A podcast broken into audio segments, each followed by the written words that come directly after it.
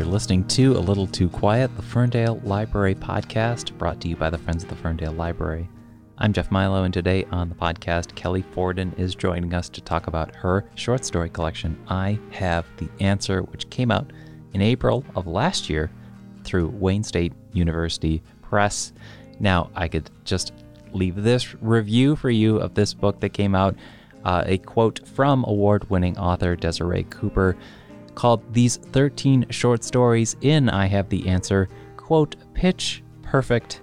Kelly Fordon takes us to the precipice where trauma and triumph are equal possibilities. The people in these stories are so hauntingly real that long after we put the book down, we find ourselves wondering what has become of them. And these really are stories that are unsentimental or uh, maybe unflinching, very thought provoking, sometimes disquieting, sometimes humorous, broaching subjects that we may or may not have uh, difficulty talking about or might just want to avoid talking about, but they are. Very relatable experiences, relatable people, fully defined characters. You can really tell that whatever these characters are going through in these short stories, Kelly Fordon really cares about them. And I think that any reader can find something that will resonate with them in whatever these stories, whatever the characters are going through, whether it is grief or any trauma or just an overabundance of stress or that sort of wistful feeling when we see our parents aging or the difficulties of reckoning with our childhood and getting along with our siblings. And Back in November of last year, Kelly Fordon joined us for a virtual program where we were showcasing local authors. It was called the Beginning, Middle, End series, and she performed the story Jungle Life, is about a man talking to his elderly father about his time in Vietnam as this man is on the edge of dementia.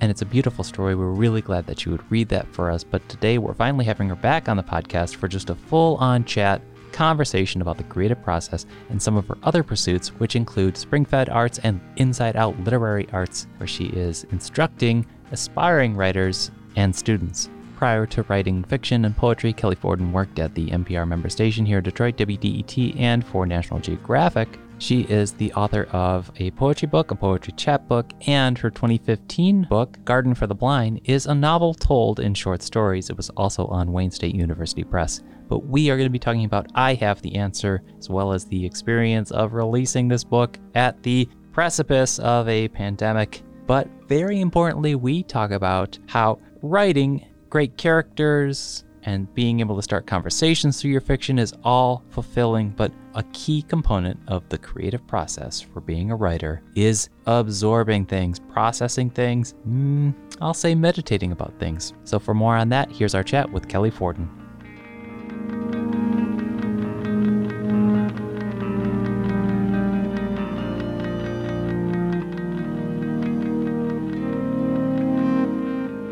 yes, it was a difficult time to release a book, especially a book with a facetious title like I have the answer. Right. You know, right. in the beginning of a pandemic. Everyone was looking I for thought- hope. Yeah, exactly. Releasing this book really on the cusp, really early, early in the in the in the pandemic. So when my book launch, so the Grosse Pointe Library did a very nice book launch on Zoom, but none of us had ever we'd never done it before, right? Right. So early so Zoom had- days. yeah, we had no idea what we were doing. Um, I tried to put up a presentation, but you know how PowerPoint can be wonky on Zoom. Mhm. I couldn't get it to go, and then the librarian, you know, she messaged me like halfway through, and she's like, "I don't know how to do Q and A," so we just, so we just stopped. Mhm. We, you know, I read for a few minutes, and then we stopped. But Aw. you know, I mean, I think that people were really nice, and I was on a few different forums and book talks and that kind of stuff. But I will admit, it was a little bit of a disappointing year. yeah. I hope that somebody reads it in the future. Well, Let's put it that way. I think what's also telling is that a lot of your characters tend to go through hardships or personal tragedy or plans falling through. Uh, maybe Yeah. Just like your nobody book wants I know. And then half of them are trapped in their houses. Right. Right. So I think, I mean, the minute that one character was trapped in their house, I think people were like, uh, no, thank you. No. let's, but let's talk. You are an amazing writer. Let's talk about getting into writing. Um, your, I guess your, your breakout was 2015 with Garden of the Blind. Correct. Yeah. I, I always wanted to be a writer, Yeah. but I was trying to be really practical after college. And so I decided to go to journalism school instead. Now that's sort of hilarious too, because that is not exactly lucrative. But right. I worked for a little while at WDET and then I got pregnant and the babysitter was making more money than I was. So I, yeah, because it's public radio. Again, you know? yeah, we but- do it for love. We do it for love. Right. So um, I just sort of scaled back and went to freelance writing. And then at a certain point, you know, with four kids, about a decade went by that I don't remember. And then I emerged from that and thought, I really want to write fiction. And I had a lot of good material about, you know, family life and kids and parents. And, and I just started writing really quickly after that. Yeah, and so kind of tell us a little before we get into I have the answer. Tell us a bit about Garden for the Blind. Now we have two central characters. We have Alice and Mike, but this is this is a novel told in short stories. Of course, uh, I have the answer is also short stories. Short story seems to be your realm. Can you talk about that? Sure. Um, well, Garden for the Blind was a novel in stories. And actually, originally, when I wrote it, it was just short stories. And I submitted it to Wayne State University. And this may be interesting to other writers listening, um, you know, like 2012, I think. And they said, We love these short stories, but there seems to be something missing. We're not sure quite what it is. And so then I went back through and I realized, oh my gosh, I think that these characters, even though I've given them different names, I think that these could be the same people. I think this could be a novel in stories. At the same time, I was becoming really concerned with some social issues in my neighborhood, in, in particular. And um, I mean, just in any suburb of the Detroit area, it's not news that there's been a lot of racism. And so I incorporated that into um, the book and I tried to. I, I mean, actually, in my mind, the book is really about white privilege, and it was published in 2015 before that really became a touch point, you know. And so when I was writing it, I was trying to point out white privilege, which was kind of not being talked about at the time. Mm-hmm. Then very quickly it became talked about all the time. But Right. yeah.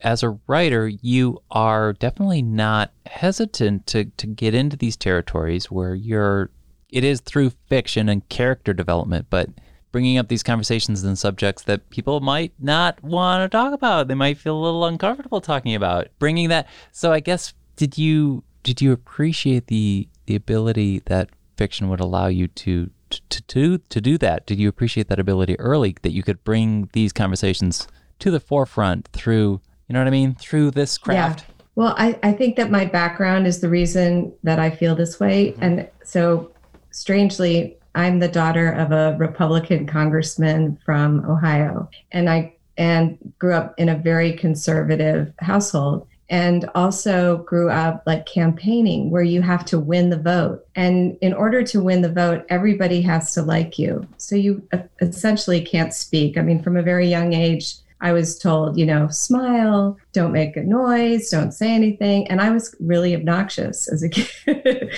and really outspoken. So I felt stifled for a long time. And then I emerged from all that. And, you know, I was, I've never voted conservatively. I'm just not a conservative in my mind. Mhm. And so, but, you know, I emerged from all that and I thought, I'm never going to run for office. I'm never going to like be, keep quiet. And I and some things weren't working for me. I'm just going to say it. Like it's the greatest pleasure in the world to be able to say whatever you want to say. And you do not make friends and influence people sometimes that way. Like I have lost friends and Yeah. But I thought like I'm just going to be me. Yeah. You know what I mean? Yeah. So it what- feels good Yeah. and it's also scary. I will admit. And and there are moments where I scare myself, but it's better than being quiet, you know? How young were you when you first started writing? I guess what at what moment in your life, however young or old, did you say to yourself, "Oh, Kelly, I think you might be a writer, or writing is is what I find fulfilling"? When did that happen? Well, I think it was really early on. I mean, I was writing in high school. I was so during that period where I wasn't really speaking out loud mm. uh, in any significant way, I was writing in journals and um, and I was always reading a lot. And I realized that there was a whole nother world in books in which people actually spoke their mind and you got to know them and you knew all the intricacies of their lives. And it was so exciting to me. So I think I always wanted to, except that I thought, I don't think I can earn a living like this. Mm-hmm. And at the time, it just didn't seem practical. Now I wish I could go back and say, like, just go for it, mm-hmm. you know, but so it really took me a long time and a lot of practice. And I, I guess that's the route I had to take. but then, yeah, but then you went into journalism and then you got off to this route of getting published. So, I mean, it's a long road to getting published. Um, you know, I started sending out short stories, and a few short stories got published. And then I went to Queens University, which is in North Carolina. And I did that because it's low residency, and I had these four kids. So you only had to go away for, you know, two weeks, once in July and once in January. That was really pivotal because I got to, you know, meet and work with established writers. Um, Jenny Offill was one of them. Um, I actually went because Elizabeth Strout was one of the teachers, but then she hmm. won the, I don't know, did she win the Pulitzer? I think. I think so. That, yeah. And then she retired. Mm-hmm. But so I never actually worked with her, but there were a lot of great writers there. And so that, you know, I don't think you have to go to school. And I had gone to a lot of conferences, but I think working with people who know what they're doing, even either at a writers conference or at, in an MFA program, just speeds up the process a little bit. Right. I, I can say Kelly Fordon, great writer, great short story crafter. Also, you got into teaching, right? Can you tell us about uh, there's Spring-Fed Arts and Inside Out Literary Arts? So, Inside Out Literary Arts, I love so much because um, we work with kids in the Detroit public schools. And I have, you know, the last couple years I haven't been teaching on site there, but I'm still like supporting the organization. Um, and what we do is we go in and we just work with imagination, um, getting the kids really excited to create poetry and I think it just enlivens their their day. Mm-hmm. I mean, it's all about fun. It's all about how much fun can we have in right. this one hour period. Right. And you know, we don't care if you spell it correctly. We don't care if you, you know, Pure nothing, expression. nothing. Yeah, exactly. Yeah. And so I relate to that so much because I have those memories of as a kid of not being able to do that kind of stuff. So I really loved it. And I think I mean, the kids write some amazing stories, poetry, and we produce a book at the end of each year. Um, and a lot of the kids in the program have gone on to be fantastic, well-known poets and writers. That's great. So we yeah, didn't mention and it, was started yet. by Terry Blackhawk. Yeah, we didn't mention it yet, but poetry is a, is another bullet point for you. You have a poetry chapbook and a poetry book. You're not just short stories. You you do write poetry too. I didn't even mention that. So um, yes. And then Spring-Fed Arts is cool. That's a nonprofit. So Spring-Fed Arts is run by John Lamb, and it's a um, a bunch of different classes all around the Metro Detroit area. Mm-hmm. And um, you can go to this website, which is I think springfed.org, and he lists all of the classes that are available. I believe it was started by ML Liebler, but I don't know the whole history of the organization. I just know it's been around, you know, for decades. And there are memoir classes, there are fiction classes, poetry classes. You can um, have memoir 101s with some of the fabulous writers. I think you just talked to Joy yep. Gaines Friedler. Yep. Um, I think, she, well, she used to teach there. I'm not sure if she does anymore, yeah. but she's one of the great writers that has come through that program you know taught at that program yeah i'm it's it's got it obviously has to be different modes to be just kelly in pure creative form working on a story and then into that more teacher instructor role. But you know setting aside what you might find fulfilling about the solo creative process uh, what did you find fulfilling about being able to be in that educational role? You know did you find that it was a natural extension or did you have to develop that I think the one of the most exciting things about writing is that you go into this space and you don't know what's coming next, mm. right? And that you're writing in order to discover what you think and what you what your imagination can create. the same thing happens in teaching in that you have this group of people that you're working with and you don't know what they're going to come up with. And it may be that someone comes into your class and they're not really great at poetry, right? Mm-hmm. They've never done it before.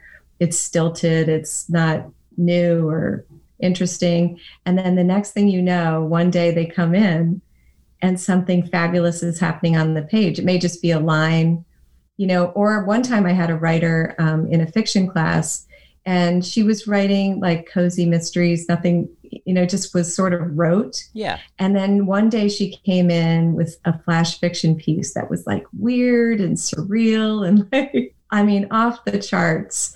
And just that, you know, I thought, wow, like we're capable of so much. We're such complicated, you, you know, human beings are so complicated and mm-hmm. I just mm-hmm. love it. So nobody should ever get discouraged. You do not know what is in there.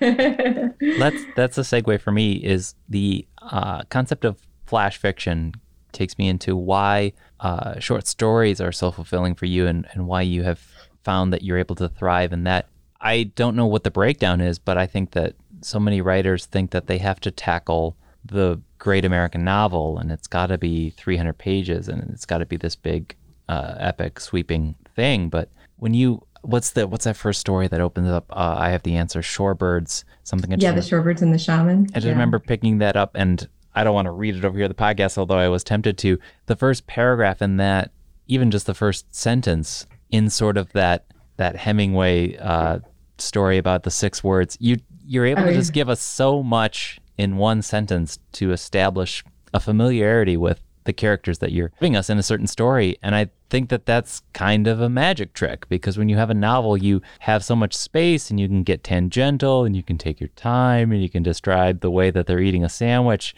But what is it like for you to to write a short story where you know that you might only have 10 pages, not that you limit yourself or whatever, but you know, tell us about that magic, Kelly. Are you talking about Corinne's husband Ethan died in his sleep? The first line. Yeah. Yeah, yeah, what a, what a, that just gets us there immediately. Yeah. Well, I think that I don't really have a formula. I wish I could say that I do. Sometimes I have like a snippet. The last story in um, Garden for the Blind, I had a sort of dream in which these monks were sitting in this garden mm-hmm. and they were holding up flowers. Mm-hmm. And I thought, it was just a dream that I had at night.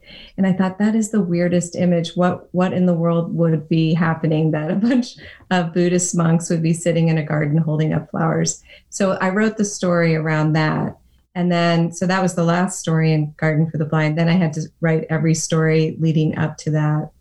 And then for the shaman, um, the shorebirds and the shaman, I actually attended a weekend of constellation work with a friend of mine. And so I did witness constellation work is this it's a therapy technique in which say you have a family dynamic that's not working for mm-hmm. you.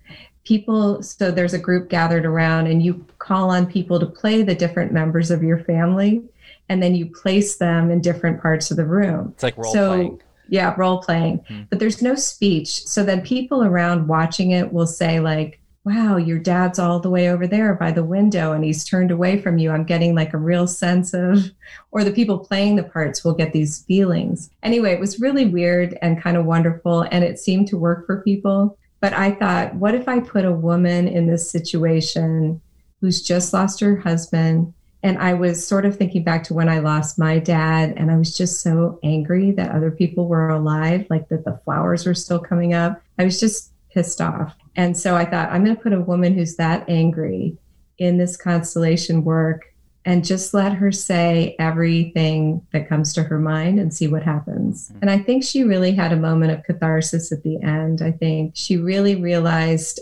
like how unique and special her relationship was with her husband and how it was a huge gift even though it ended prematurely. That's what I'm hoping. So that was the moment of discovery and writing it that I was like, oh my God, she's been given this enormous gift. Mm-hmm. And um, it was like, it made me, I guess it makes me personally just feel better about life mm-hmm, mm-hmm. myself. You, I think the imagery imagery is really powerful when we when we do open up with that first story. It is starting with that simple but gut punching imagery of a a marriage bed that is only one person now, or there's a story later, is it Get a Grip, that is about agoraphobia.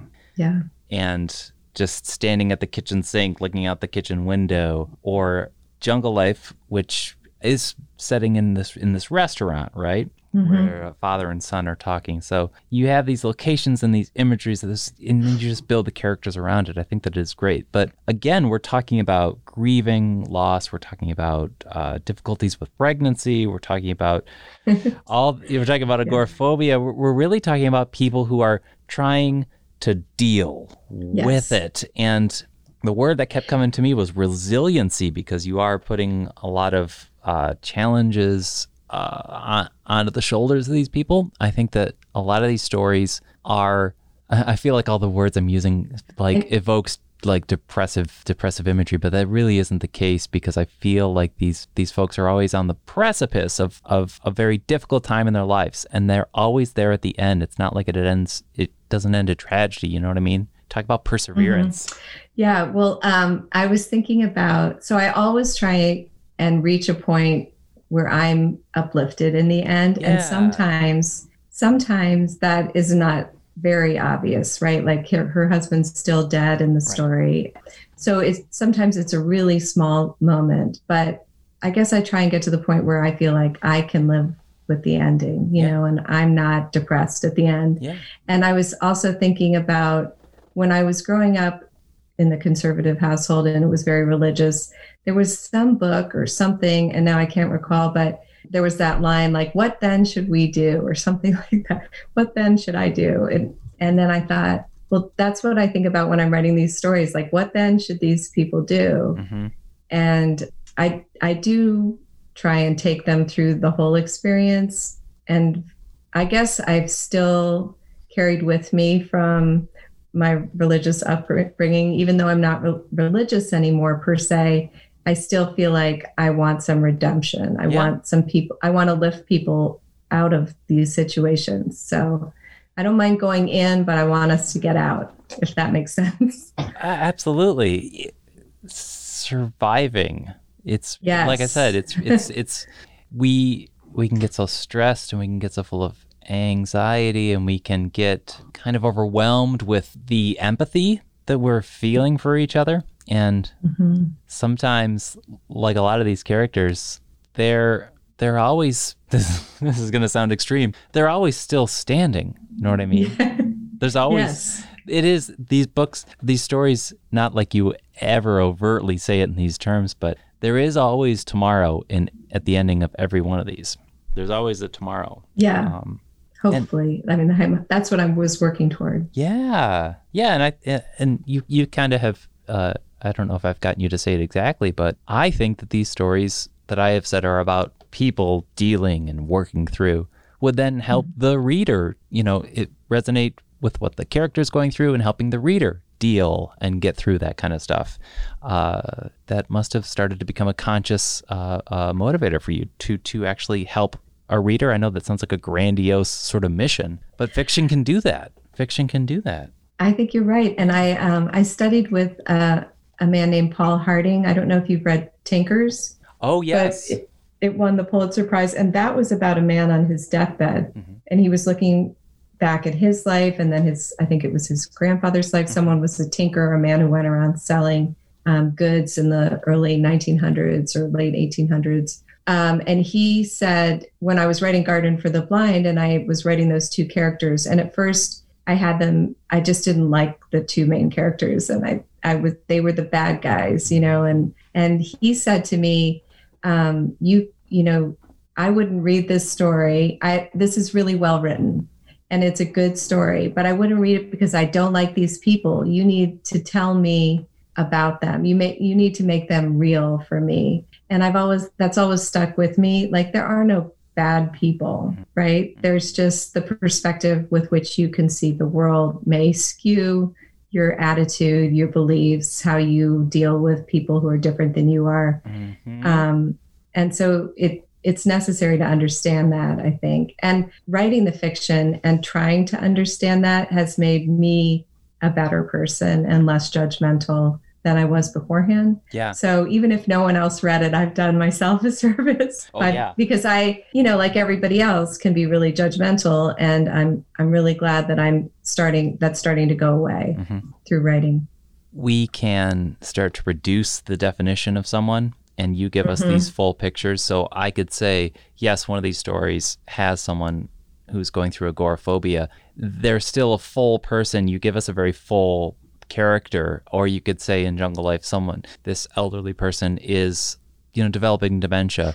And sometimes we think okay agoraphobic you're in a box uh, you have dementia Mhm. you're in a box. And especially with jungle life for example we get to look back into this man's life and see his rich rich experiences and the emotions he still holds from his memories. So always that full picture of your characters which is great kelly Thank you so gonna- much. just Jeff. think I out really appreciate it. thinking out loud as a poet too I, I imagine that it's one of the most important things about poetry and i'm being reductive here is the final line i think that the final line of a poem uh, can tend to be important you kind of want to end it just perfectly and i think that a short story has that in common um, you want that you want that last line to really resonate like the last best note of a song right Yeah. Well, you know, um, I studied with Vievee Francis, uh, who is a, an amazing poet from Detroit who was here for, I mean, her whole life Mhm. basically until about 10 years ago when she went to teach at Dartmouth. And I used to take classes with her at the Cafe 1923 in Hamtramck. And she was just the most amazing teacher. And I was so lucky to study with her for two years. And she was the one who pointed out to me um, she would always say, Your poem almost always ends one or two lines before you think it does. Because the tendency is that you want to wrap it up in a bow Mhm. and you want to put a zinger at the end. right But but the real key is that the reader wants to provide their own zinger. Mhm. So you leave it so that they can actually have that catharsis, that feeling like, oh, I get it and they supply it in their in their mind so that was so eye-opening for me yes i love that i mean Yeah. yeah, it's an easy fix Yeah. well, the book, despite the fact that the world has been going through all this mess, the book has been out for a year, but I feel like it's still worth talking about. The uh, it's called "I Have the Answer," and it is about characters trying to find answers. I would say. Do you have any current or or future plans or projects you're working on or things on your table right now? What's what's up lately? well i've just like everybody else i've talked to a lot of writers through the pandemic some people are just producing tremendous amounts of work but most people i know have had a real have had a hard time concentrating Yeah. and um, I, I have as well. So I produced a few poems, a couple of essays. I've worked a little bit on something that's either fiction or memoir. I'm not sure which Mm. because it is based on my childhood. So I'm sort of wavering between the two uh, genres, just trying to figure out how real I want to be on the page. So I haven't accomplished as much as I want, but I'm still plugging away. And sometimes I surprise myself by like losing material in the computer and then I pick it up later and I'm like, oh, I have 20 pages. Who knew? Mm.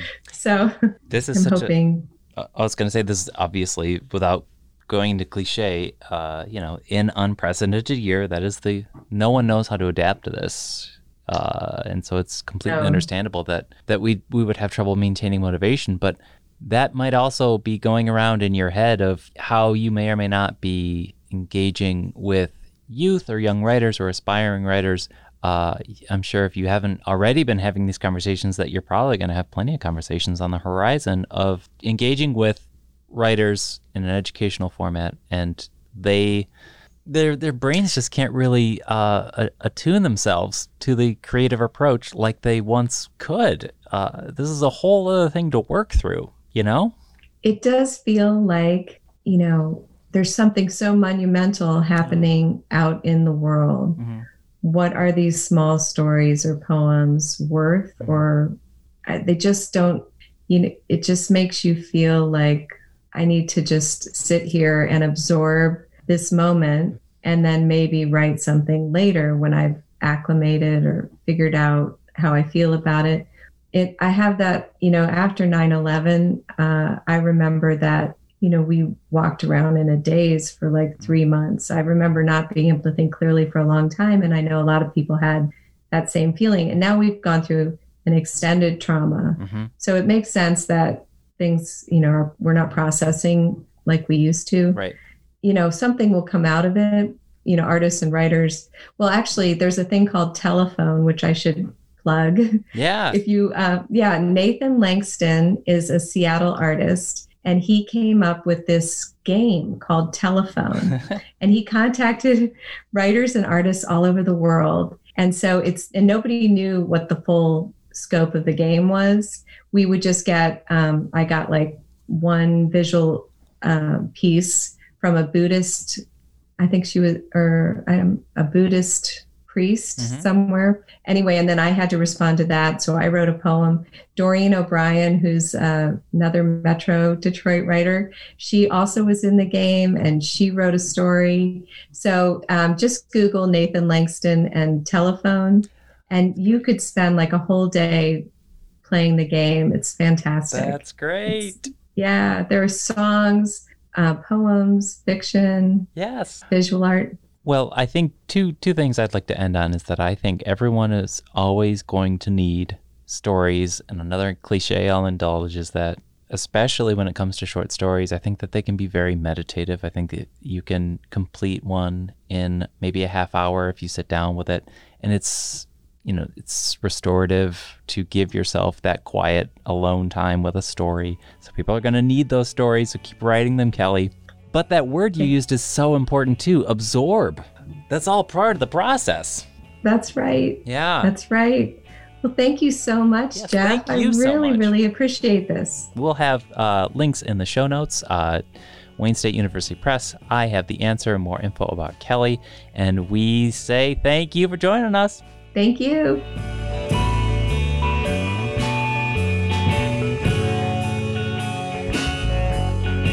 And that was our chat with Kelly Fordon, author of an award winning short story collection, Garden for the Blind, as well as a poetry chapbook, The Witness, which won the Eric Hoffer Award for the chapbook, and a poetry collection, Goodbye, Toothless House. Her latest came out in April of last year. I have the answer, Wayne State University Press. More links in the show notes. And that is our episode, A Little Too Quiet, the Ferndale Library podcast brought to you by the Friends of the Ferndale Library. I'm Jeff Milo. Music is provided by local musician Chad Stocker. If you enjoyed this chat, please share it to social media or tell a friend. And if you've been listening to us for a while already, remember to rate, review, or subscribe. Thanks for listening.